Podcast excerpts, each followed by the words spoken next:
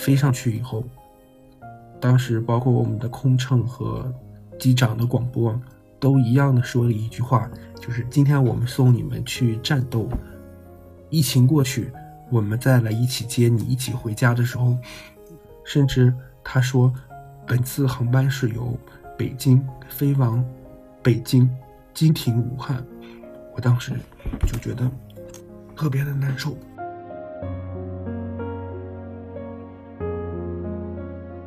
我和姑娘一人拽着她一只手，我就跟她说：“我说孩子是同性恋。”哇，老公一听见这三个字，那眼泪立马就流出来了。张口，老公就说：“我不接受，不可能。”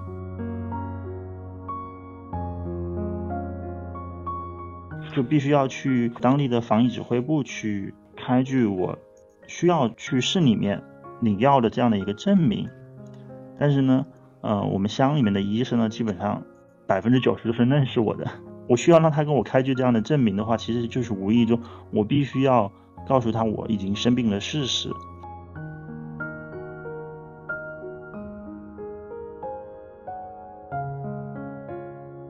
欢迎收听无所不击，我是庆斌。从疫情爆发到现在，已经过去了两个多月的时间，在这些天里，疫情之下的普通人都经历了什么？这一期节目，我们邀请了三位朋友，到武汉前线支援的医务工作者小杨，春节期间帮女儿向老公出柜的新一妈妈，曾因封村而险些断掉抗病毒艾滋药物的小黑，来为大家讲讲他们的故事。急诊科的护士小杨，在知道疫情后的第一时间就向领导申请前往武汉支援。当她在武汉一线紧急救援的同时，她的男朋友在公安局工作的林峰，也在后方默默的守护着。我和林峰是二零一三年六月份认识的，到现在的话已经有将近八年的时间。嗯，他是做公安工作的，他们会有一些这种所谓的嫌疑人，比如说要去。看守所是需要做体检，当他们网络医院的一些设备发生故障的时候，他们经常会去投奔我们这些综综合医院。但其实我们这些综合医院，它的急诊的资源是有限的，所以说经常是为了其他病人的安全，我们是不能接受他们这种要求。所以说就在有一次，他们带的一个人来这儿要做体检的时候，然后我在分诊台上班拒绝他，我说这个不属于我们的范畴。然后他就觉得非常不理解，然后我们两个就在分诊台发生了争执，当时吵得挺厉害的，也差一点动手。再之后就是我们作为国家的紧急医学救援队，在大马路上去巡诊，然后恰巧就遇到在街边的话呢，有一个人突然就倒地，需要救护车。然后我们到达的时候，那个病人当时心跳呼吸就没有了，然后我们初步考虑那个病人应该像电击伤，然后我们就抢救。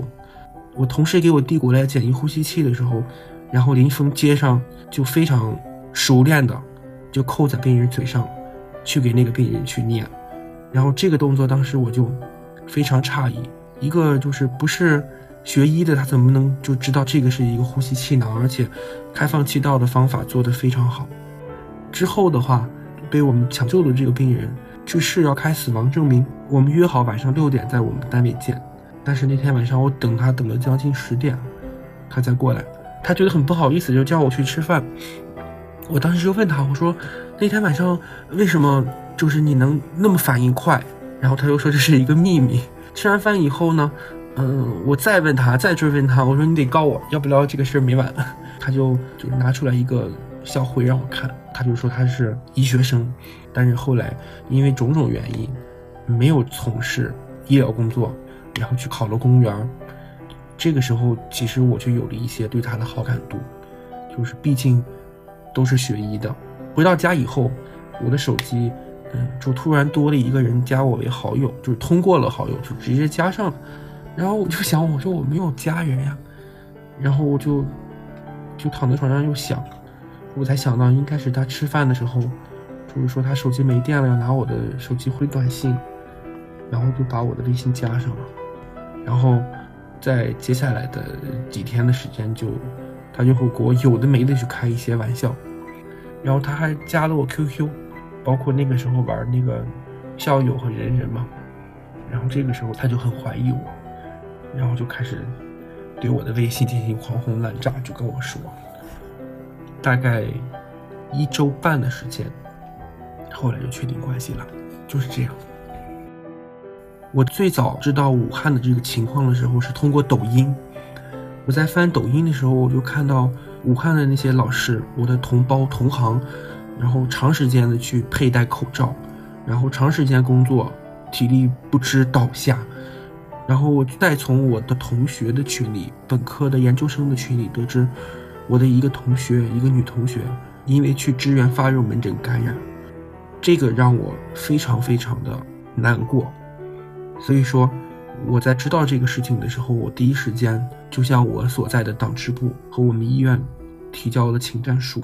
嗯，作为一个有将近十年急诊科工作经验的人，而且在之中我遇到了四川雅安地震的救援，我遇到了禽流感和 H7N9 的病人的这个救治，我觉得我应该适合这个工作，而且我也没有成家，就是说在这一块的话。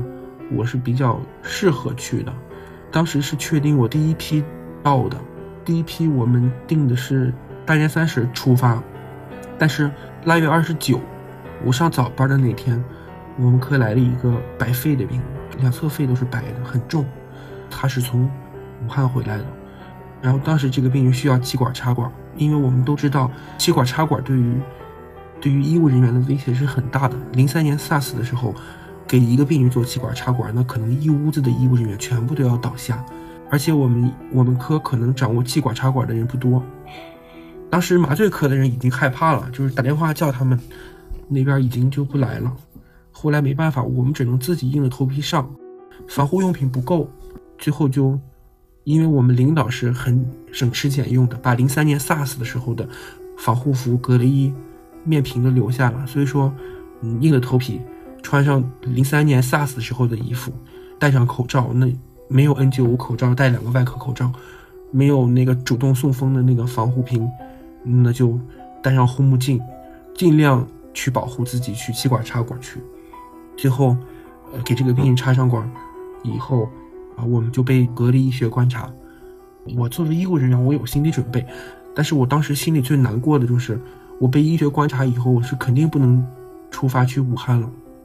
我很痛苦，我其实当时心里面特别难受，我都不想看手机。我当时在观察室看手机，看到第一批走的时候，我都很难受。我觉得我没有去替他们分担，反倒是让第一批的人走了。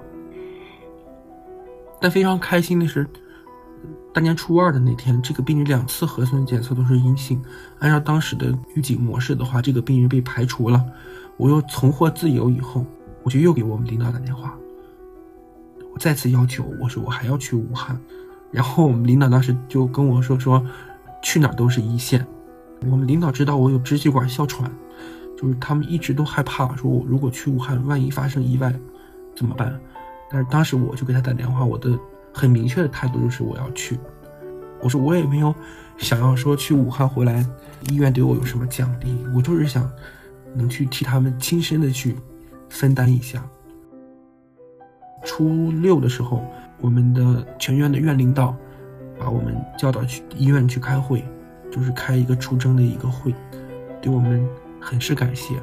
然后我那个时候就知道，哎呀，这是离出发是一天一天的都要近了。正月初七的晚上凌晨两点，我接到了短信，然后写到的说张老师，今天上午，他专门写了一个几月几号，正月初八，因为当时已经过了零点了，请您在家准备。个人物品，预定下午出发。然后我当时接到这个信息，当天晚上我就没有睡着。第二天早上，林峰回来以后，我就和他说：“我说我们可能下午要走。”他当时跟我说了一句话：“说知道你就要去。”然后他翻开那个天气预报，看了一下武汉那边的天气，武汉在下雨。他知道我受潮会犯病，所以说。早上开上车拉着我又去了一趟超市，又买了一个电热毯。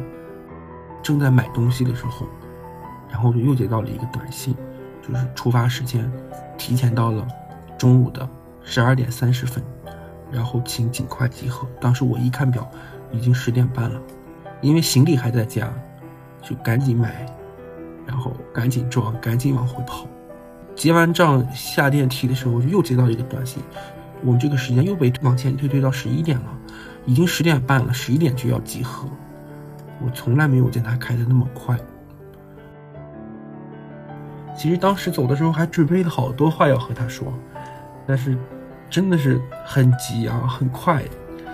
我当时到的时候是已经十一点五分了，结果就是我什么东西都没有拿过去，接过我们领导发给我的一个出发的一个冲锋衣，我是边套边往那站，这边仪式就已经开了，出征仪式就已经开了。然后当时重温了入党的誓言，又做了一个宣誓。他当时就站在人群的最后面，然后拿着手机给我拍照，一直在看我。也有很多那个同事、有亲友、有爱人来送，甚至有的孩子来送。但是你像我们这种关系的话，他肯定不可能就是和他们一样过来。宣誓结束以后，他就。告了我说，那个他把东西放在我们的那个车的底下了，然后就是他们单位有事儿，他先走了，然后再一扭头，他的车都已经开得快到医院门口了。我就接到了一个信息，他说他怕哭，当时脑子里是一片空白。你要说去想什么，你根本什么都想不到。这面结束，那面就上车。然后上车，我们同事在窗户外面那样很急切的招手，那大概有一分多钟的时间。那个时候，我才把所有的感情都宣泄出来。我几乎在大巴车从我们医院到机场一个小时的时间，我几乎是哭到那儿的。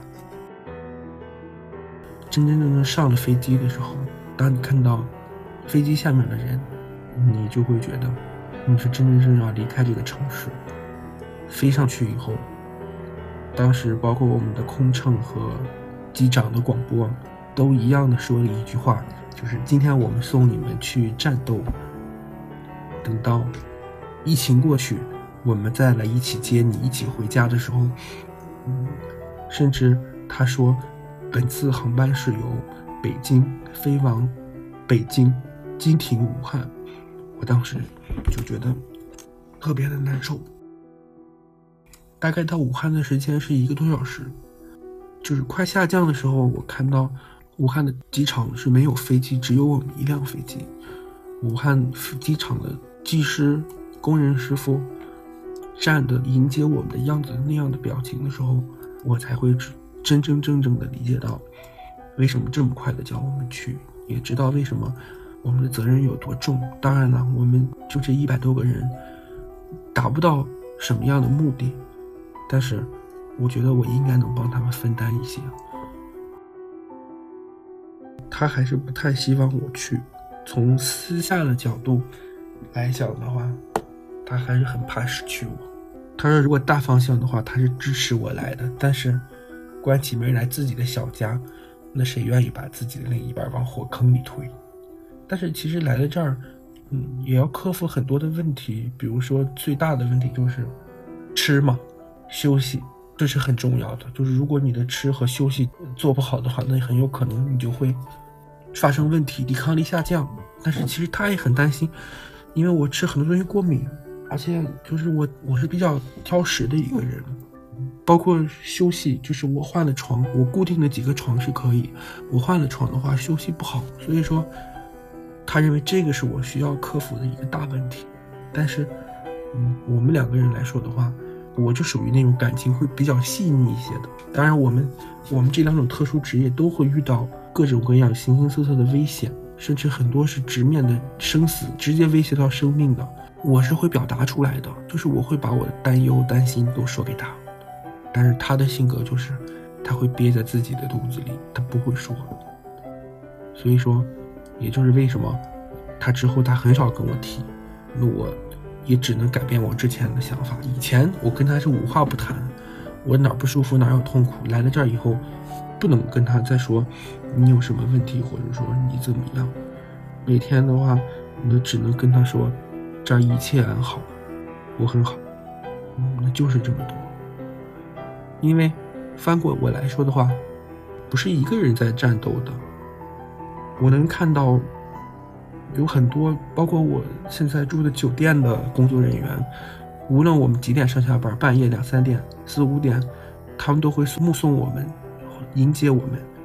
我也能看到深夜在武汉路边集结的这种武汉医务人员出行互助团，就是他们是滴滴司机和出租车司机组成的志愿者，他们在公共交通停运之后，义务接送医务人员上下班，包括他，其实也是在一线。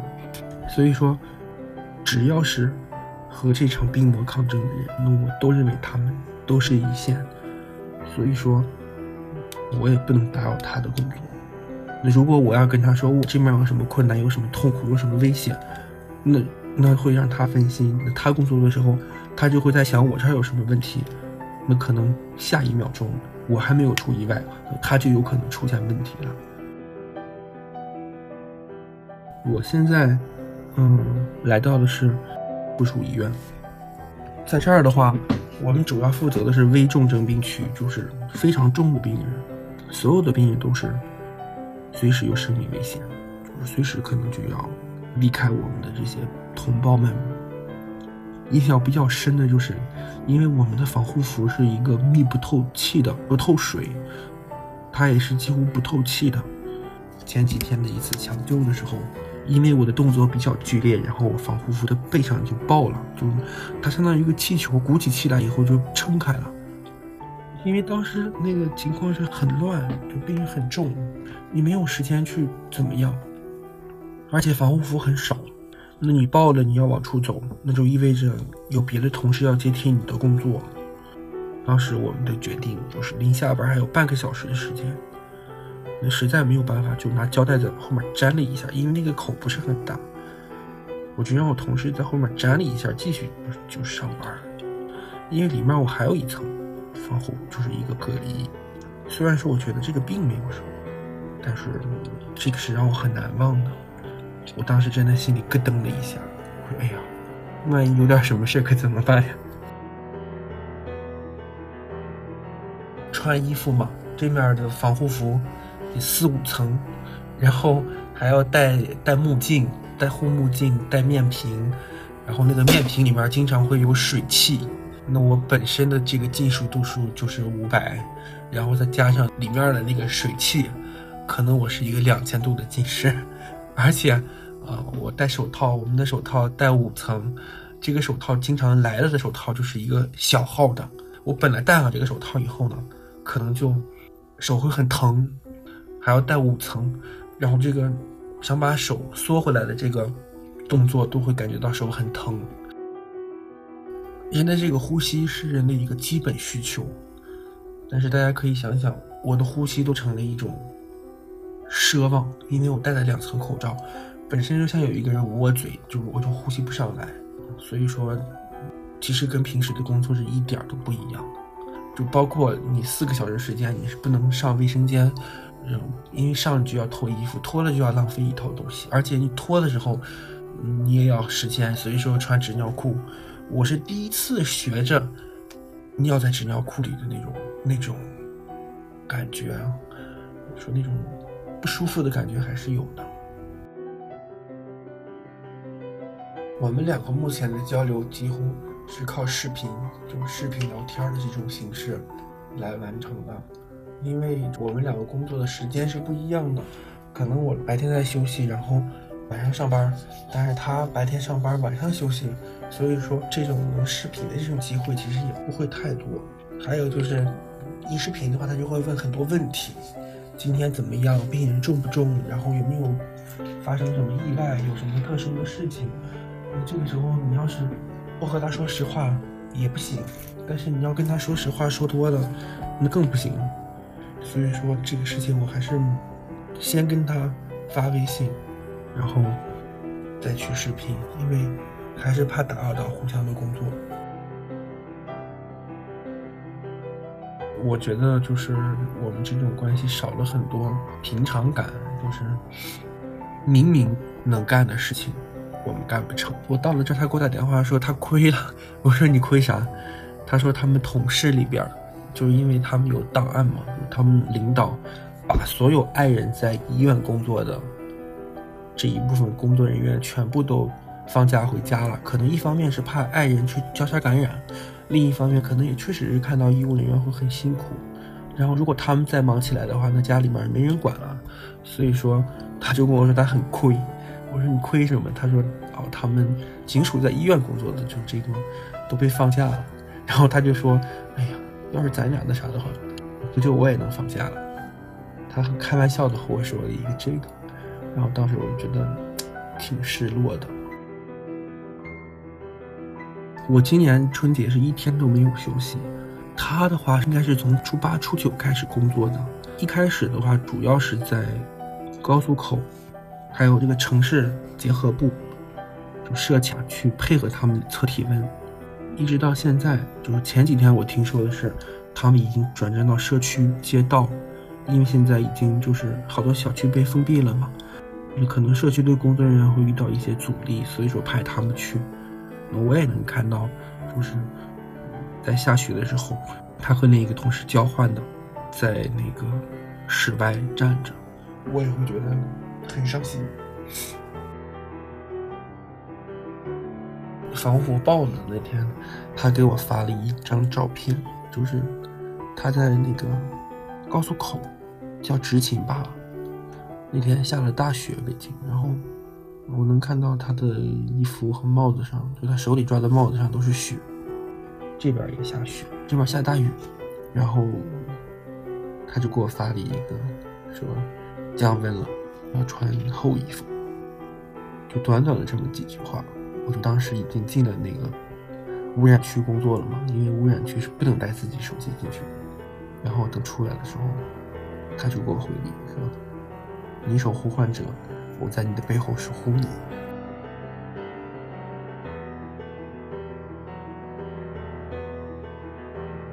因为疫情，小杨离开家去了武汉，而在山西临汾，同样因为疫情没办法出门的新一妈妈，则陪几年前向她出柜的女儿，在大年初五跟老公出了柜。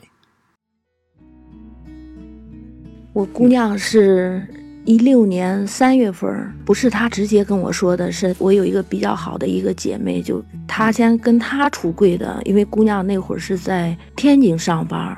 这个好朋友呢是在北京，完了他直接跟他先说了，说了以后呢，他姨觉得这个事情比较重大，就打电话就跟我说了。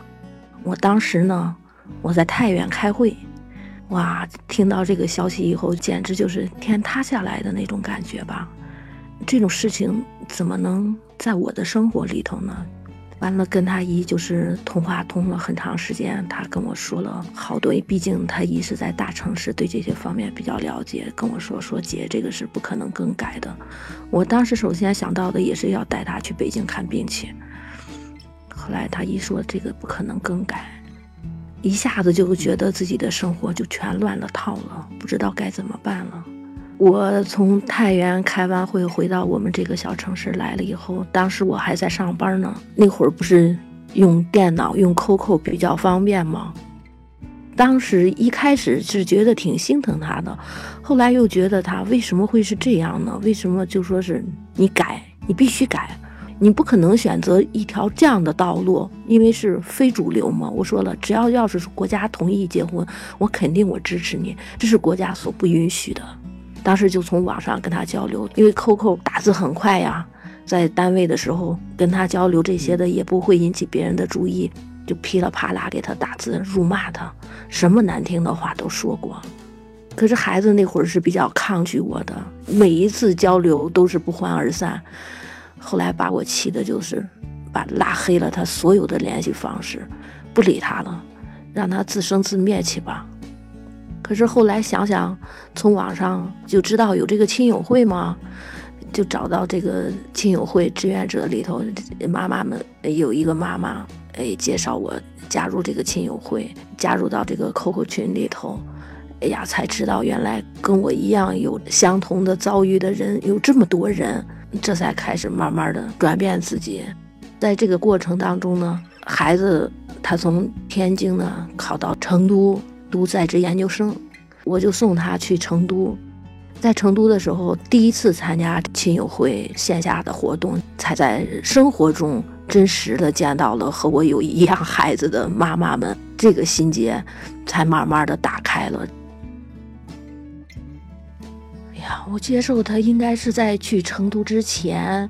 还是跟一个这个，还是亲友会里头一个妈妈聊了，她整整陪了我一下午。那段时间几乎就走不出来，走不出来。后来她就整整陪我聊了一下午，就是她也是个姑娘，所以就说好像我们比较有共同语言，是西安的一个妈妈，聊了聊孩子，所以所以把这些。通过跟他的交流，才彻底打开了我的心结，才这个接受了孩子，因为他比我年龄要大十几岁，是个老大姐。我说人家那么大的年龄的人，按说思想都比较保守，比我们更保守、更不开化的，人家都接受孩子了。我就想着孩子毕竟是自己亲生的，他们自己在这个封闭了自己这么多年。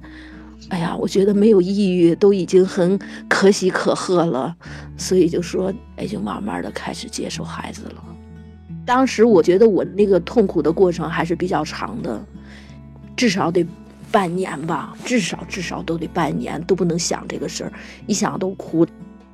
一直都是我一个人，哎呀，我就觉得那个过程太痛苦了，所以。一直也没有跟他说，当时跟女儿商量的，我说的你说还是我说，他说的我自己要说，但是我因为自己的孩子比较了解，我觉得他是一个比较懦弱的人，在一个女孩子和爸爸张口说自己的隐私也是很难张口说的。你想他出柜都不是他亲口跟我说的，更何况他怎么能跟他爸开了口呢？他的职业是老师，每次孩子回来的时候。他都特别忙，他因为他辅导了不少学生，没有一个合适的时间去跟他说去。我也是想跟他说，我也不愿意一个人隐瞒着这么大的一个秘密，我也希望他来跟我共同来承受来。哎呀，总是没有合适的点，结果今年这个疫情这个坏事儿反而在我们家成了好事儿了。其实我暗示了他好多次，我说孩子有自己的道路，他怎么选择，让他是他自己的生活，是吗？我说咱们不要过多的干预，因为他对女儿迟迟不找对象，老是耿耿于怀。但是我因为他不明就里啊，我说这些话他都不理解呀，他也不当一回事儿。那今年这边就正好有这个疫情，正好他这个假期就闲了嘛，学生都不来了，都在家里头待着。他跟我说，他说的，我给他做思想工作，让他找对象，他同意了。哎，我就挺吃惊的，我说不可能呀，他怎么可能 同意去找异性去呢？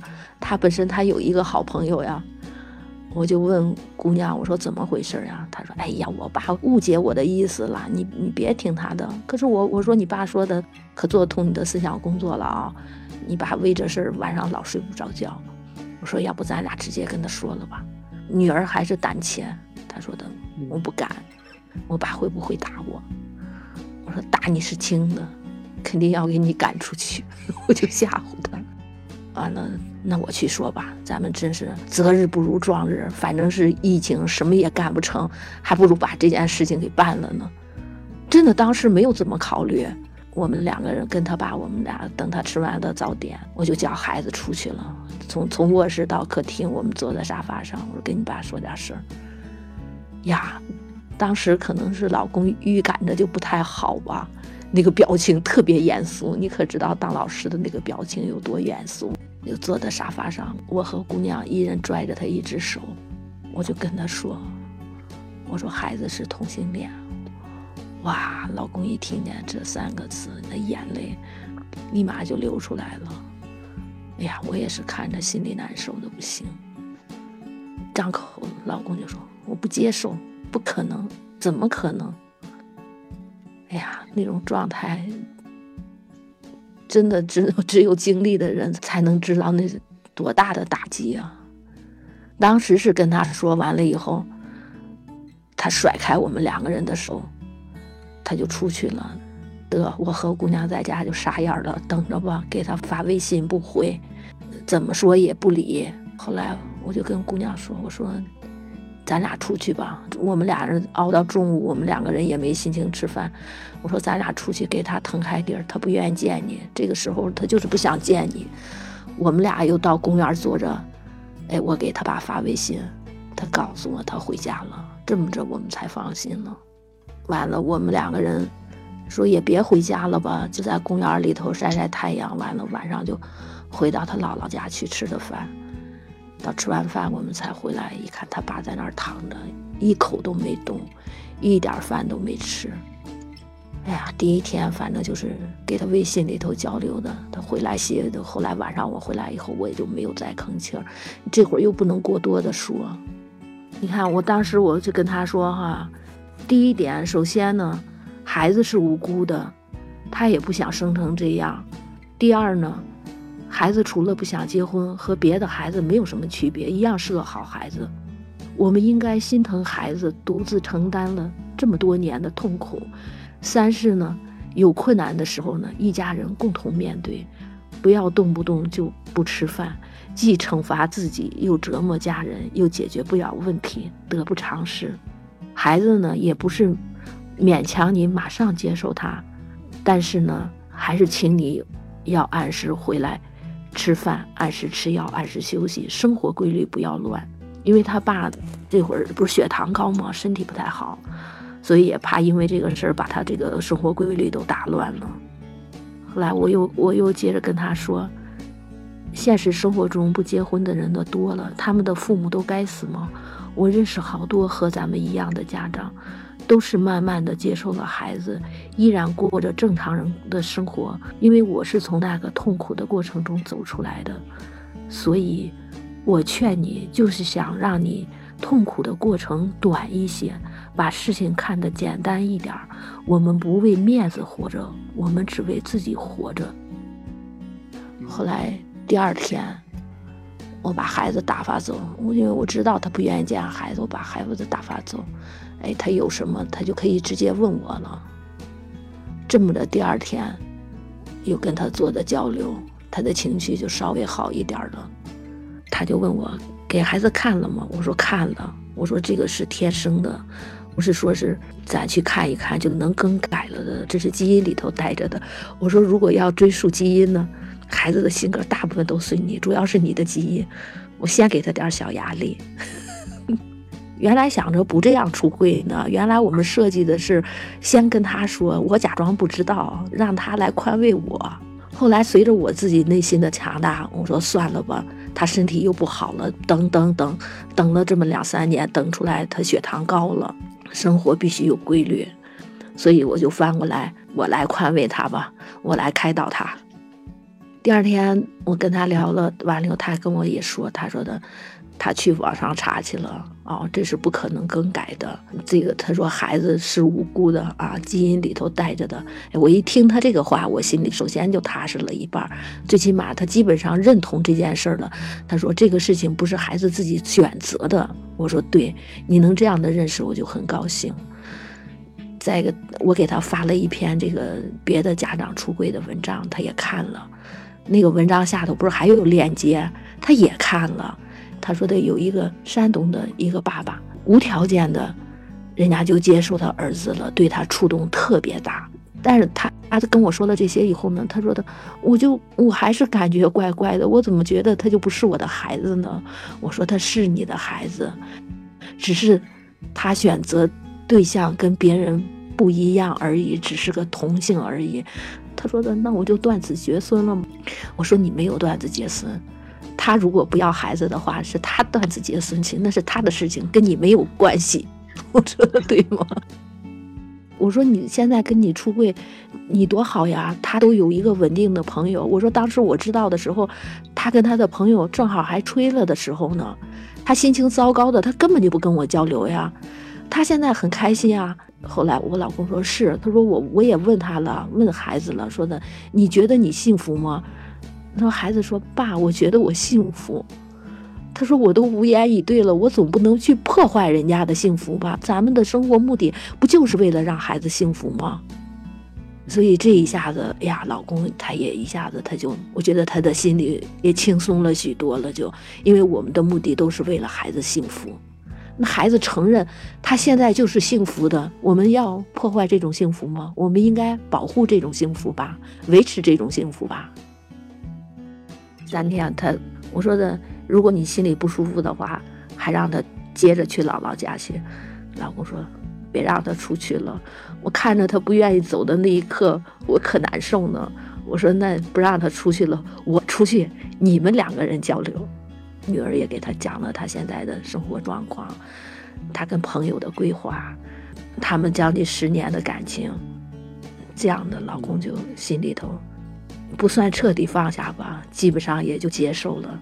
我们三天走过的疾风暴雨，把他这个痛苦的过程缩短的越短越好。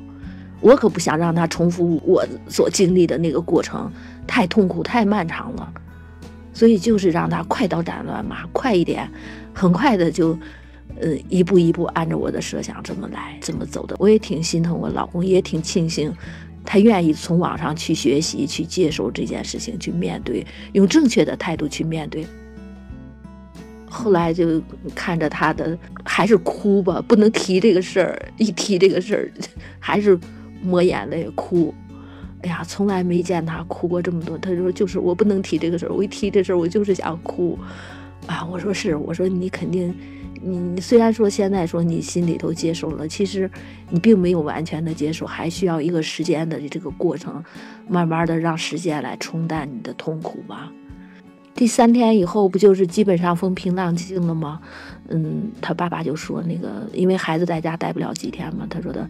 行了，我我思想包袱也放下了，我轻轻松松的这几天给姑娘好好的做几天饭，让她高高兴兴的走，别让她带着这种焦虑的情绪。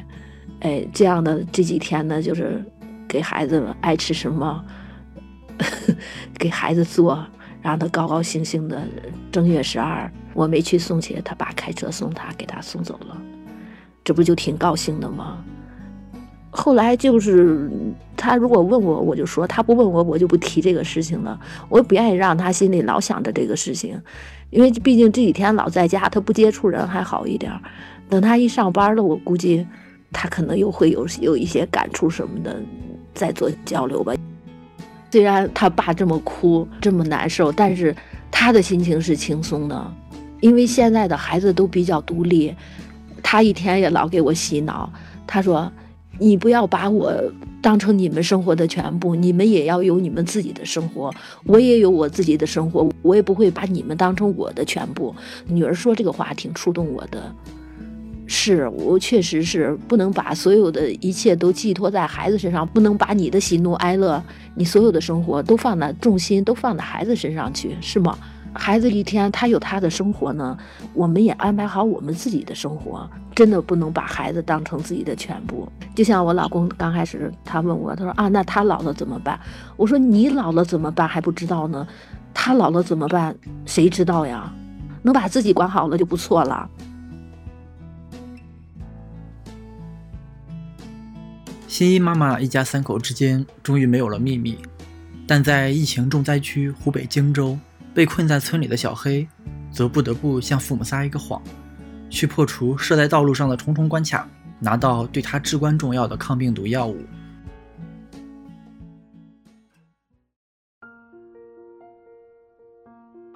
我平时工作的地方呢是在武汉市。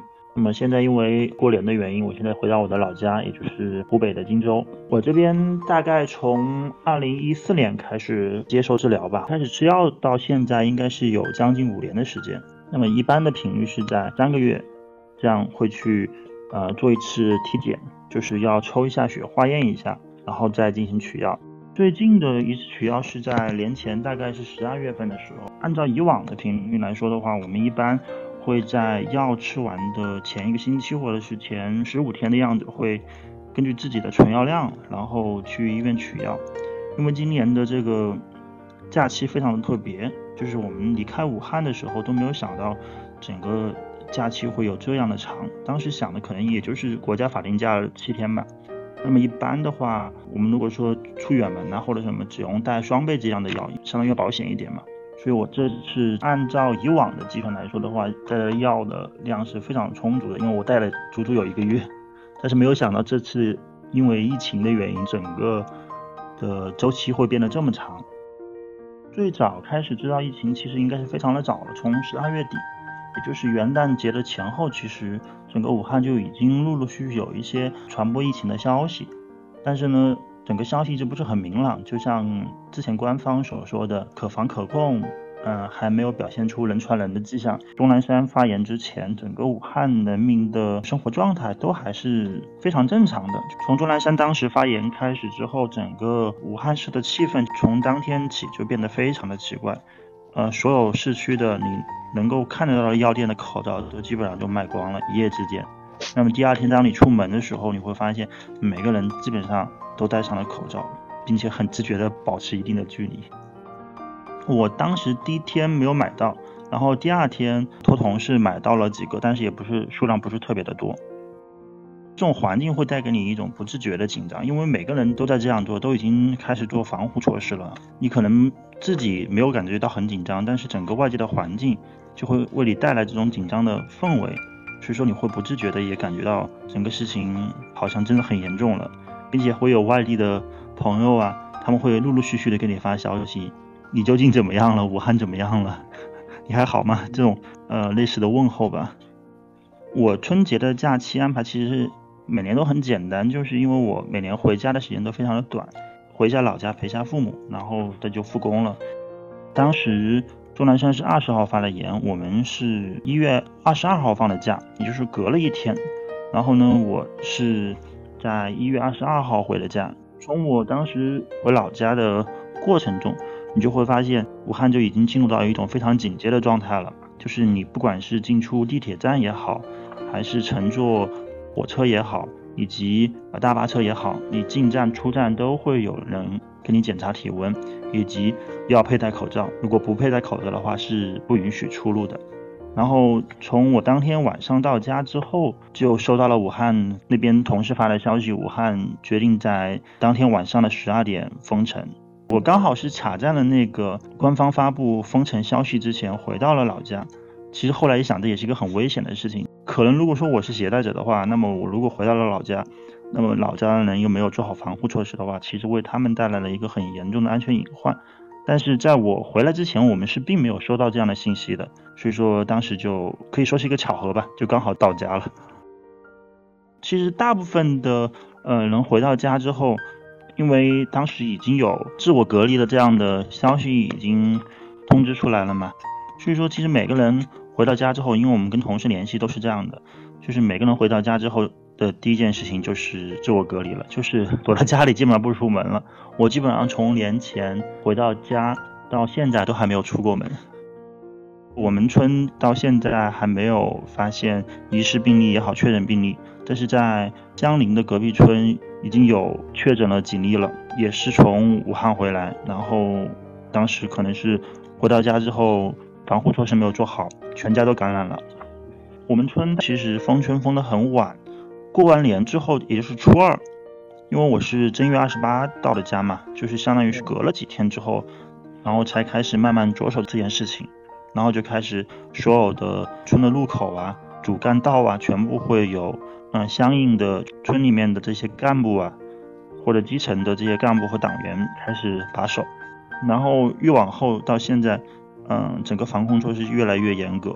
之前可能还会允许你，呃，采买生活物资，或者是有什么特殊的情况可以出去。到现在基本上就是，除非是万不得已，比如说生病，比如说你确实有什么重大的事情，但是你也需要先去防疫组织部先去。给你开具证明，然后你才能出去。带回来的药，因为当时想的是整个假期可能也就是十天，那么我带了有一个月的药，一个月的药基本上可以满足我平时三倍的量了。就是当时没有想到封闭的时间会这么长，可能想的顶多二十多天以后就应该可以解禁了吧，就应该可以回武汉市。那么我的药依然是充足的，但是呢，当到了二十天左右的时候，看到这个事情的发展，它是越来越严格了。所以说就开始意识到，可能我的药不能够坚持到整个疫情完全解除了，就要开始着手做一些准备，就是要保证我后续的药能够跟得上。因为我们每个人都有自己的一个档案，在生病这一块，就是医院都会为我们建立一个档案。那么肯定是首先要跟对应的治疗点或者是所在地的疾控进行沟通，这件事情怎么解决？因为我是在武汉服的药嘛，就相当于我的生病的这样的一个户籍可能是在武汉，那么我需要先要去跟武汉的疾控去联系。呃，通过那边了解，就是我大致呃知道了，我可以在我们当地的治疗点先去呃领取一个月的药作为救急，那么由啊武汉市那边的疾控。就是为我开具证明，经过他们的转介，介绍给我当地的疾控，那么为我提供一个月的帮助。其实领药的整个过程来说的话，并不是特别的顺利，因为整个过程中，从村到乡镇，然后到市里面的这条路，其实是已经完全封闭了。就是你没有特别的需求或者是要求的话，你是不允许随意出入的。我首先要跟市里面先沟通好，他能不能借药给我。呃，当我得到他的消息，明确可以告诉我他能够借药给我之后，我我需要做的是另外一件更重要的事情，就是我怎么去把这个药把它拿到手。因为从整个疫情的这样的一个封锁来看的话，我要出门其实是一件非常困难的事情，尤其是没有特别理由的情况下，我是根本出不了门的。所以说我没有办法，就只能去乡卫生院去求助，也就是我们当地的防疫指挥部。让他跟我开具我必须出门去市里面的理由，这个过程中就非常有意思。越是小的地方，大家的人际关系其实非常的简单啊，就是基本上一个乡镇里面的或者是一个村里面的，基本上每家每户都是认识的。而且呢，对于生病这件事情来说呢，它又是一件非常隐晦的事情，是不太方便去向大家透露的，因为每个人知识的认知面不同嘛，尽量的。越少的人知道可能会越好，也避免为别人带来一些不必要的恐慌。所以说，我就必须要去呃当地的防疫指挥部去开具我需要去市里面领药的这样的一个证明。但是呢，呃，我们乡里面的医生呢，基本上百分之九十都是认识我的，因为我爷爷以前也是乡里面的医生。我需要让他跟我开具这样的证明的话，其实就是无意中我必须要。告诉他我已经生病的事实，所以说没有办法，为了能够领到药，我必须要向医生坦白我的情况。嗯，我当时没有特地的时候去拜托他不要告诉别人，就是因为我觉得作为一个医务工作者的话，帮病人保密信息，我觉得这是他的一个本职工作吧，是应该是他作为一个医生应该具有的一个专业素养。一开始我其实是没有太认真的。告诉他我生了什么病，我只是告诉他我得了慢性病，我需要去市里面拿药。但是呢，他肯定会向我询问，呃，是什么样的原因，他这里能不能为我提供相应的药，或者是能为我提供治疗之类的。因为我肯定是知道他是不能的，所以我就只能诚实一点，坦言相告嘛。嗯，前一天先跟疾控那边沟通，当时想的是可能跟疾控沟通好之后，这个时间会非常的长，就我预留的是第二天直接去。市里面这样会好一点，所以说我当天跟疾控沟通好，做好一系列的准备工作之后，因为我需要出门的话，我肯定要做好一些防护措施，比如说口罩啊，然后我穿的衣服啊、鞋子啊，或者是确保我的电动车能够充好电呐，我能够顺利的到达市里面，然后再回来。然后第二天一清早，乡里面的医院上班之后，我就会去乡里面的医院开具证明，然后就直接出发了。从我们家到市里面，基本上我过了将近五道的关卡。在过道关卡的时候，你肯定就是先主动 提前的亮出你的出行证明嘛。经过关卡的时候，我也会发现有很多人他们是没有证明的，他们也想过去，基本上每个人都是被拦回来了。在防疫管控这一块来说，地方的政府来说也是在非常严格执行这件事情的。到了市里面取药还是相对来说比较顺利的。嗯，因为我这边毕竟没有向我的家人出柜，或者是坦白我所生病的这样的一个事实，那么我必须要找出一个合理的理由来向他们解释这件事情。因为我本身我还有长期的慢性鼻炎，所以也是很严重，所以说就借了一个鼻炎的理由要去市里面 看医生的这样的一个理由，就跟家里面这边说了就出门了，只能撒了一个谎。其实主要就是担心的就是信息外漏的问题吧，因为乡里面的人的这样的呃交际圈非常的小，医院里面的人基本上和我家都是紧挨着隔壁，然后说如果说呃他们知道我生病这件事情，如果说从他们这边能够最终传了出去的话，那么其实很快就会到达我父母的耳朵里面。对于我来说，没有什么太多的问题。啊，别人知不知道我是是否生病，其实不是一件很重要的事情。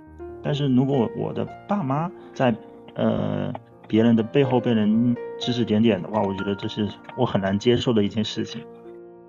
我基本上都是自己找到的，因为很简单嘛。当你遇到困难的时候，你第一个想到的就是你平时治疗的或者是监管你身体状况的医院或者是疾控，因为我们平时有什么问题，也是第一时间跟他们反映，去寻求他们的帮助。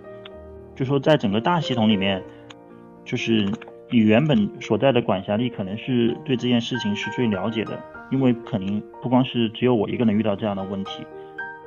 在整个大环境下，应该是会有许许多多的人都遇到这种问题，那么相应的疾控也好，嗯，定点医院也好，他们肯定也会陆陆续续的收到了这样的反馈的信息，所以说他们都会提前的准备好一整套的预案，来怎么处理这个事情。